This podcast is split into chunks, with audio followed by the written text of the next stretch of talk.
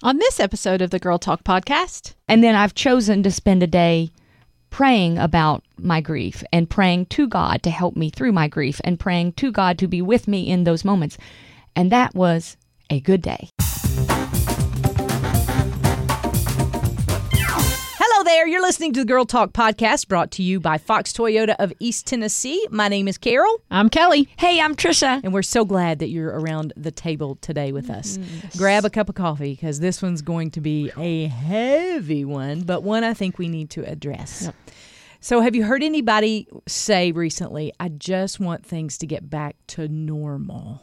Oh my gosh, yes. I think said I've that. said that. I Right. know, right? Yeah. Right? That's something that Yeah. has come out of all of our mouths. And I think in talking with my small group at church, just some friends, and just hearing this conversation, I, I think we have an unrealistic expectation of what normal was because there were a lot of things at the beginning of the pandemic that we made all the or I, don't, I don't know if y'all did but i made all these goals like i'm going to live life differently Yes. and i'm not going to have my schedule so full anymore. That's look at all this free time and i'm going to mm. mm. grow an herb garden and i'm going to Yeah. climb mount kilimanjaro.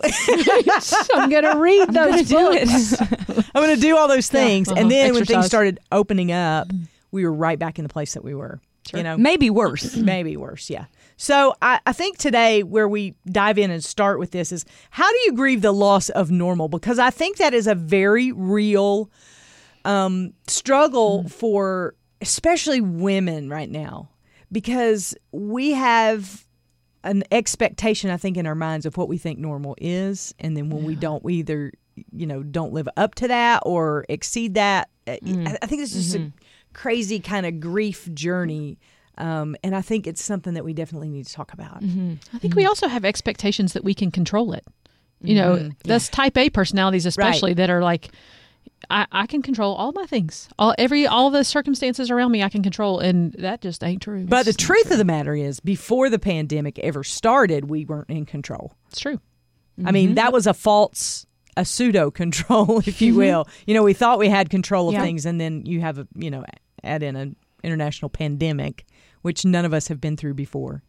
And I heard somebody say it. so Nor do we want to do it again. No, I heard somebody say so brilliantly. You know, when you, you when your kid tries to walk for the first time, you go, don't go. Ah, why don't you just quit? You didn't do it right your first time. And yet, this was our first pandemic, and so the struggle of learning how to live, learning how to mm. school our children, learning how to do all those things, um, we didn't give ourselves much grace, and we expected to be really good at it.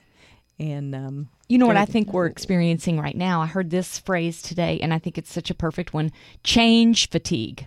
Ooh, yes, There's yes, yes. so many changes, even uh, day to day. With well, what does this business say, or what does this person say, and this the health is changing, and the environment's changing, and this is changing. So much change, and we have zero margin left. I feel Right. like for the past year, year and a half, two years, we've been trying so hard to kind of keep up with things that that it's just we're done. We're just exhausted. And when Yeah. one thing goes that challenges us and and disrupts our equilibrium, mm. at least I feel like I fall apart because I have no margin left. I can't mm. absorb anything else. I've got no bandwidth left. You know, and that bleeds into so many other things. Oh, yeah. that it's not just change with pandemic related things, but anytime anything is uncertain Yeah. or changes, then I know for me, that's when I start feeling that level of stress. yes, so, how do we Yeah. get that margin back? huh. I mean, I, I, at least that's what I'm hearing. you know, I, I I think I think expectations are big here. Mm, like sure. what are the expectations? And you mentioned it earlier. Like what are the expectations of normal? What is normal? Maybe we don't maybe there is no normal. Maybe we just have to kind of let go of what we're hoping is going to come back or what we're hoping is going to happen and and we're just going to have to embrace um, the moment and where we are now. And here's the thing: none of this is a surprise to God. Right. Reading the Bible, you see that He has already told us, you know, be prepared. It's not going to be easy here, but I'm going to be with you. I'm going to take care of you. But I think my issue is when I start to expect things to get easy, when I start to expect I can now get back in the hammock. You know, it's Right. not going to be that way. And the more I try to to get it back that way, the more disappointment I get. Yeah. So I think we should. Uh, you, you something you were going to add? Well, I was just going to say too. I think part of it too is that we have we do keep changing, mm. and Yeah. s- at some point in time we do have to get to a place where we say this is what's right for me, Right. You know, and I hate the phrase "Hey, you do you, boo," but that's kind of that's kind of the thing. I never heard the boo on the end there, Kelly. That's so cool. good coming out of Kelly's mouth. you do you, boo. Hey, boo! it's the thirteen-year-old running off. There you go. but we have to we kind of have to get to a place where we say this is what it's going to look like for me and here's the rules i'm going to follow and here's the rules i'm not and here's how i'm going to change and here's how i'm not Okay. going to change. And that's kind of hard too. So so here's what I want us to do because all three of us have gone through a grief journey, very different um, of sorts, but hmm. grief. And so what if we lay our grief journey that we've experienced in life hmm. alongside the grief of our normal and and try to come hmm. up with some Hmm. strategies and plans to move forward because I'm going to ask both of you this question. What are some steps that you have taken in your grief journey of grieving somebody that is very special to you in your life? What are the steps that you took to move forward so that maybe we can, you know, hmm. Duplicate those steps in our lives now to kind of help us get some forward momentum? Does that make sense? it does yeah Okay, it makes yeah. perfect sense. So I'll start with you, KB. yeah sure. So my um my most profound grief i had is uh losing a one of my best friends um, five years ago actually this week um, passed away from um, unexpectedly from undiagnosed leukemia. Um, and we we had done a lot of things together. So for me the best healing i had was to continue to do those things hmm. in memory of her. So, for instance, her birthday was a couple of months after she passed away. To to, ce- to celebrate her birthday, um, a girlfriend and I uh, got together, and we actually had a, a picture of her, um, and we took a. It was actually a life size picture of her um, around different places around our hometown, and did things in celebration of her with her picture. So we got a birthday cake, and we went and played video, uh, not video games, board games, because that was something she really loved to do. We went to a card shop and a bookstore and did all these little things Right. to remember her, things we would have done with her. And so for me, that really mm. helped keep her alive, Okay. keep her mm-hmm. memory mm-hmm. alive, even though in many ways it was painful because she wasn't there. We could say, you know, Kirsten would love this. Kirsten mm-hmm. would have Could remember the yes, you could remember it and and Yeah. keep all of those um, happy That memories connection. alive, that connection Yeah. alive, and Yeah. that was so important for me. Yeah, absolutely. Okay, what about you, Tricia? Well, that was I just going to say I love the fact that you did that and you you held on to the special days. I think that's important. Uh, it's what we're talking about right now. Lessons we've learned through grief, holding on to special days and making them special, allowing them to be special. And special doesn't always mean like celebration and joy. Sometimes special can mean I'm taking the day off and I'm going to stay at home all day because Right. I, I need that time. Right. So uh, being aware of those special days, I think, is, is very important. Lessons I learned through the grieving process, and most of them were for from having um, grieved the the unexpected death of my mother, who died in a car accident.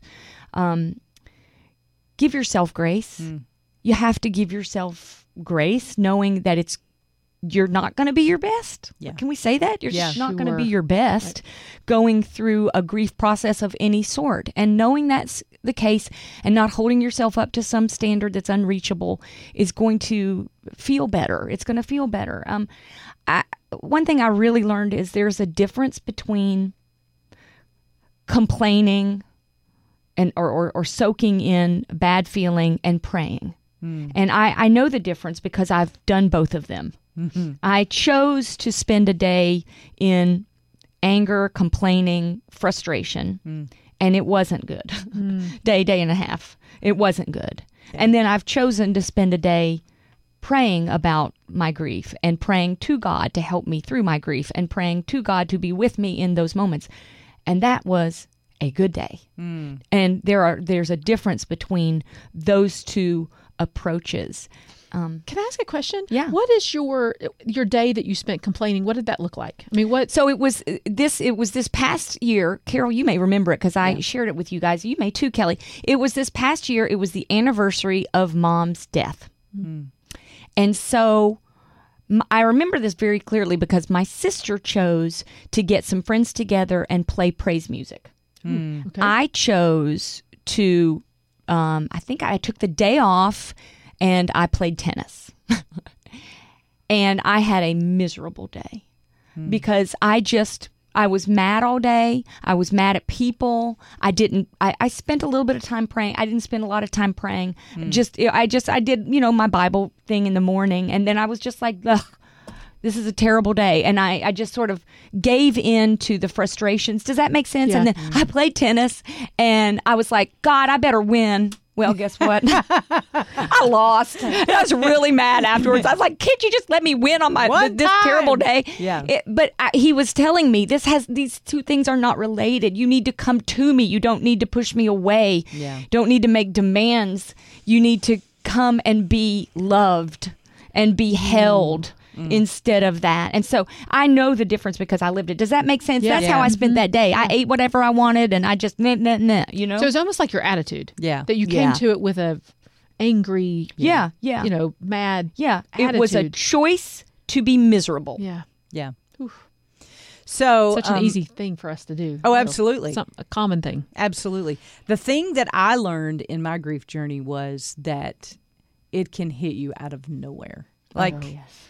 I, I'm I'm still amazed a little bit at it because you you can go along think you're having a great day. Yeah. And then all of a sudden it's like something like I- I'll give you for instance, um my dad loved silver dollars. I don't know if I told y'all this or not, but my dad loved silver dollars. He would like if he got a silver dollar, he would hang on to it. So after he died, found all these silver dollars and two dollar bills were his thing, right? And um, so I was uh, driving through the drive-through, and um, the the person at the window gave me back my change, and I thought that feels odd in my my hand, but I didn't think anything about it. I did what because you get pennies, but Yeah. you don't get very much back. But I thought that felt odd, so I threw it into my change thing right there in my car, and uh, we got home, and I had forgotten something in the car, and I went back out there, and that was the only change in the little cup, and there was a silver dollar in there and I completely had a full blown come apart right there of over a silver dollar, you know? And um, when I first was new to my grief journey, I kept trying to um, avoid those feelings for the sake of everyone else because I didn't want everybody to feel uncomfortable and not know what to say and to have to try to come up with a a platitude or something positive to say, you know, which only ended up making things worse most of the time. You know, so I would try so hard to mask that emotion instead of feeling it fully. And and really even though it's a sad emotion, grieving what what was and the memory of my mm-hmm. dad, which is so good. 'cause, I mean, we tell stories about him all the time here in the office, you know. so fun. It was fun, and and so, but but not trying to push those feelings down, and I and I feel like right now, especially our culture is like, okay, it's over with, over with in quotes, air quotes, mm-hmm. it's over with. So now we got to move on, but we haven't dealt with the emotions of mm-hmm. fill in the blank of the past two mm-hmm. years. A lot of mm-hmm. people have lost family members. Not only the loss of normal, I mean, but, but we've lost time. Some of us, I, I mean, if you have a family member that's in a facility, you lost p- probably a year to 18 months of not being able to see them. You know, I mean, there's all these things. we- we- Experiences, yeah, we weren't be able to, we weren't able to you know cultivate those friendships that we love so much. We're all stuck at home you know. So there are some of those things that i feel like we still need to grieve and not kind of squash squash is that a word? It can be. squash and squish. I think it's squishing and squashing all at the same Um, time. So I think we not we don't need to to squash those emotions, but to, to truly feel them because then you can move on. Like after I had my full blown come apart over the silver dollar, I was like, okay, now I'm good and I can go on with my day.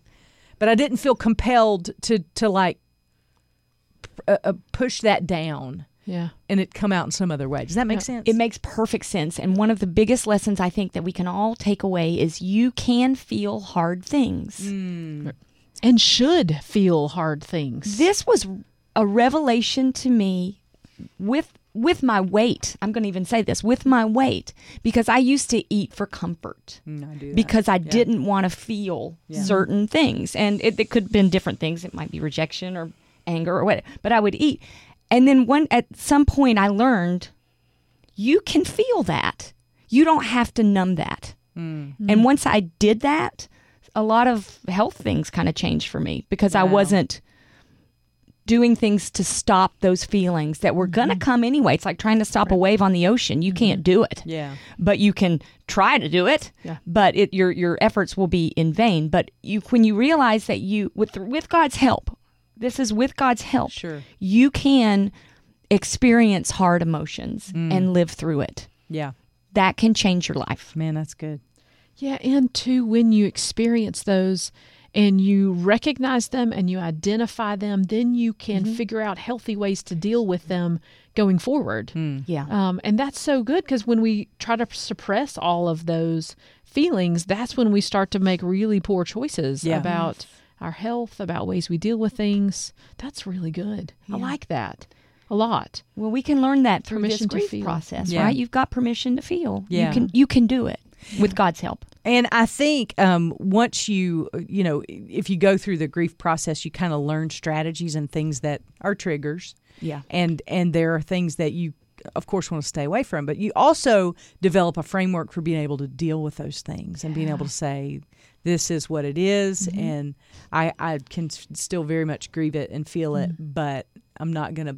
In the beginning, for me, it was debilitating. Mm-hmm. Like the grief was so much, I just couldn't even. You know, and it was. It took everything I had just to get out of bed in the morning. That was that was all I could do. It was like if I can just get out of bed today, I'm I'm doing good. But but now I know those things are waiting. Um, but I have more strategies in my mm-hmm. toolbox to kind of deal with those things, and I think that's kind of where we want to um, encourage you mm-hmm. today is that you don't have to stay stuck. Yeah, and I think a lot of that too is a reframing of your own thoughts too. You know, mm-hmm. I one of Kirsten's fa- favorite bands, actually her favorite all time favorite band was Need to Breathe, mm. and so now every time I hear a Need to Breathe song. I'm I'm flooded with great memories of her. Yeah. And the way I've started thinking about it is instead of getting sad about it, because I could, that could be easy to do. Sure. I try to go, "Oh, this is God's way of saying, I see you, Mm. I hear you, I know what you need, and I love you. Yeah. And here's a little God wink. Yeah, And so I've tried to turn all those things like that little silver dollar moment, yeah. you know, into God winks to Right. say, God knows me intimately and Right. knows what's going to make a difference in my grief process. And it's so comforting, Yeah. you know? Absolutely. And you don't have to get there right away. Right. Yeah. Yeah. Because I think there are days where getting out of bed is plenty. Yep. If you are Yep. new to an experience and just struggling, but then you will Yeah. do that reframing, Kelly. That's mm-hmm. so right. Yeah. And then you can take the triggers and you can make them reminders of God's goodness. And I mm-hmm. think having girlfriends to talk about it with mm-hmm. is so huge because you want to talk. I want to hear about your dad. I Yeah. want to hear about your mom. I want to Yeah. talk about Kirsten Right. out loud and Yeah. remember those things and share those stories. So having people in your life that want to and are eager to hear about your loved one Yes. That you've lost is so important. And and mm-hmm. that is important in our journey too with what we've been mm-hmm. through to talk about it. I Yeah. think you know if, if I come away with anything from this conversation, it's find you somebody that will let you talk. because in your grief journey, not somebody who feels like they got to fix you or make everything better or tell you aren't you glad they're in heaven. You know, aren't you glad we've been through a pandemic? Well, no, nobody's glad. No one's. I don't. I haven't run into one person that was like, "Man, hadn't this pandemic been great?" High Like, five, high five. like I can't wait for the next one. Nobody says that, right? Nobody. So if you better not around me. I know, right? if you find somebody who will sit in it with you and mm, just let Yeah. you talk about what you have lost and not feel uncomfortable. That's the thing about it. We all want to make each other feel better, but sometimes the best thing you can do is just sit and listen. Mm-hmm. You know? Just sit and let somebody share that with you. So to wind up, I, anybody else have anything they want to share? Uh, to wind up today, I was given a tremendous gift at Christmas time this past year um, of a book called Every Moment Holy. And don't let the title of uh, the subtitle, it's liturgies about death, grief, and hope. If you know somebody who's grieving, get them this book because it is so profound. And as we close today, I would like the opportunity to. Um, pray this written prayer over us um, yes. as we go because please and, and it's a little bit long but i hope you'll just bear with us because it's so powerful. Once again the name of it is every moment holy volume 2 death grief and hope. And this has been a book that i have sat down with many times when i felt like god no one understands what i'm feeling in my heart. That this author has been able to put to words and prayer the very things that we're struggling with. So, see if you find yourself in the words of this prayer. Uh, this is um, a liturgy for a time of widespread suffering. So, listen to these words Christ our King, Our world is overtaken by unexpected calamity and by a host of attending fears, worries, and insecurities. We witness suffering, confusion, and hardship multiplied around us, and we find ourselves swept up in these same anxieties and troubles, dismayed by so many uncertainties. Be merciful, O Christ, to those who suffer, to those who worry, to those who grieve, to those who are threatened or harmed in any way by this upheaval. Let your holy compassions be active throughout the world, even now, tending the afflicted, comforting the brokenhearted, and bringing hope to many who are hopeless. Father, may these days of disquiet become a catalyst for conviction and repentance. Mm for the tendering of our affections, for the stirring of our sympathies, for the refining of our love. We are your people who are called by you, and we need not be troubled or alarmed. Indeed, O Lord, let us love now more fearlessly, mm-hmm. remembering that you created in us and appointed us to live in these very places in the midst of these unsettled times, it is no surprise to you that we are here now, sharing in this turmoil along with the rest of our society.